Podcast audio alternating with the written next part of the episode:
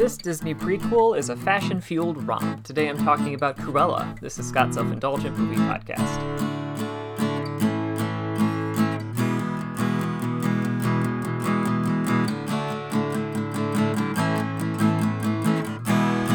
Hello friends, welcome to Scott's Self Indulgent Movie Podcast. I am Scott, and today I am talking about Cruella, which is one of the most recent adaptations of an old material, kind of going in a prequel direction for Disney, and one that I enjoyed more than I thought I would, because mainly, well, I'll get into the reasons why. So without further ado, let's get started. As much as I loved Disney movies growing up, I'll admit my nostalgia only goes so far. I've had limited interest in all of the live action adaptations, and I don't need a backstory for every Disney character.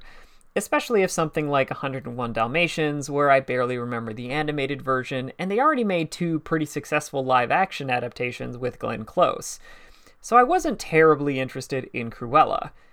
But when I saw the cast and the premise, I thought I'd give it a shot. Emma Stone stars as Estella, a young girl who, through a series of tragic events, loses her place at a prestigious school and her mother in quick succession. Now grown and making her living as a pickpocket, Estella gets the opportunity of a lifetime when she's chosen to be a designer for the Baroness, the world's foremost fashion designer. But when Estella discovers dark truths about her employer, she dons a villainous alter ego known as Cruella to take the Baroness down.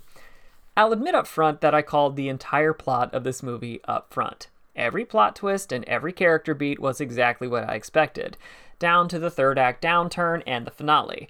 But I also didn't care, because the reasons to see this movie aren't the plot. So, reason number one is people hamming it up. The main appeal of this movie for me was getting to see Emma Stone and Emma Thompson go head to head in an absurd acting off.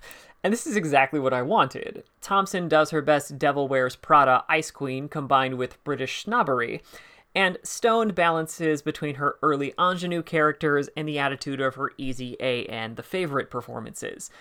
The real fun of this movie is watching these two arch characters bounce off each other via banter and fashion reveal arrivals. It's like someone wanted to make whatever happened to Baby Jane with fashion designers, and I love it. Reason number two is the design. Another reason the movie works so well is because it looks amazing. You can tell how much effort went into the costumes and designs, so that the Baroness feels classic and elegant couture, while Cruella's style is still couture but with elements of early punk and rebellious spirit, aka arriving in a dumpster is a look. Especially once we bring in a fellow fashion enthusiast who looks modeled off of David Bowie. And it's that rebellious spirit that takes on old, stuffy nobility and every person with a posh accent that makes the movie work. You see the clash visually and in the acting. And reason number three is that it's not beholden to the source material.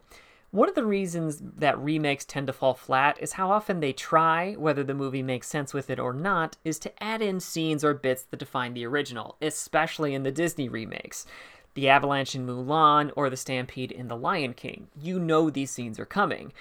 Thankfully, in Cruella, most of the oh, that's where that comes from moments are minimal or misdirects. For instance, Cruella doesn't actually hate dogs and only dislikes Dalmatians to start because of a traumatic incident.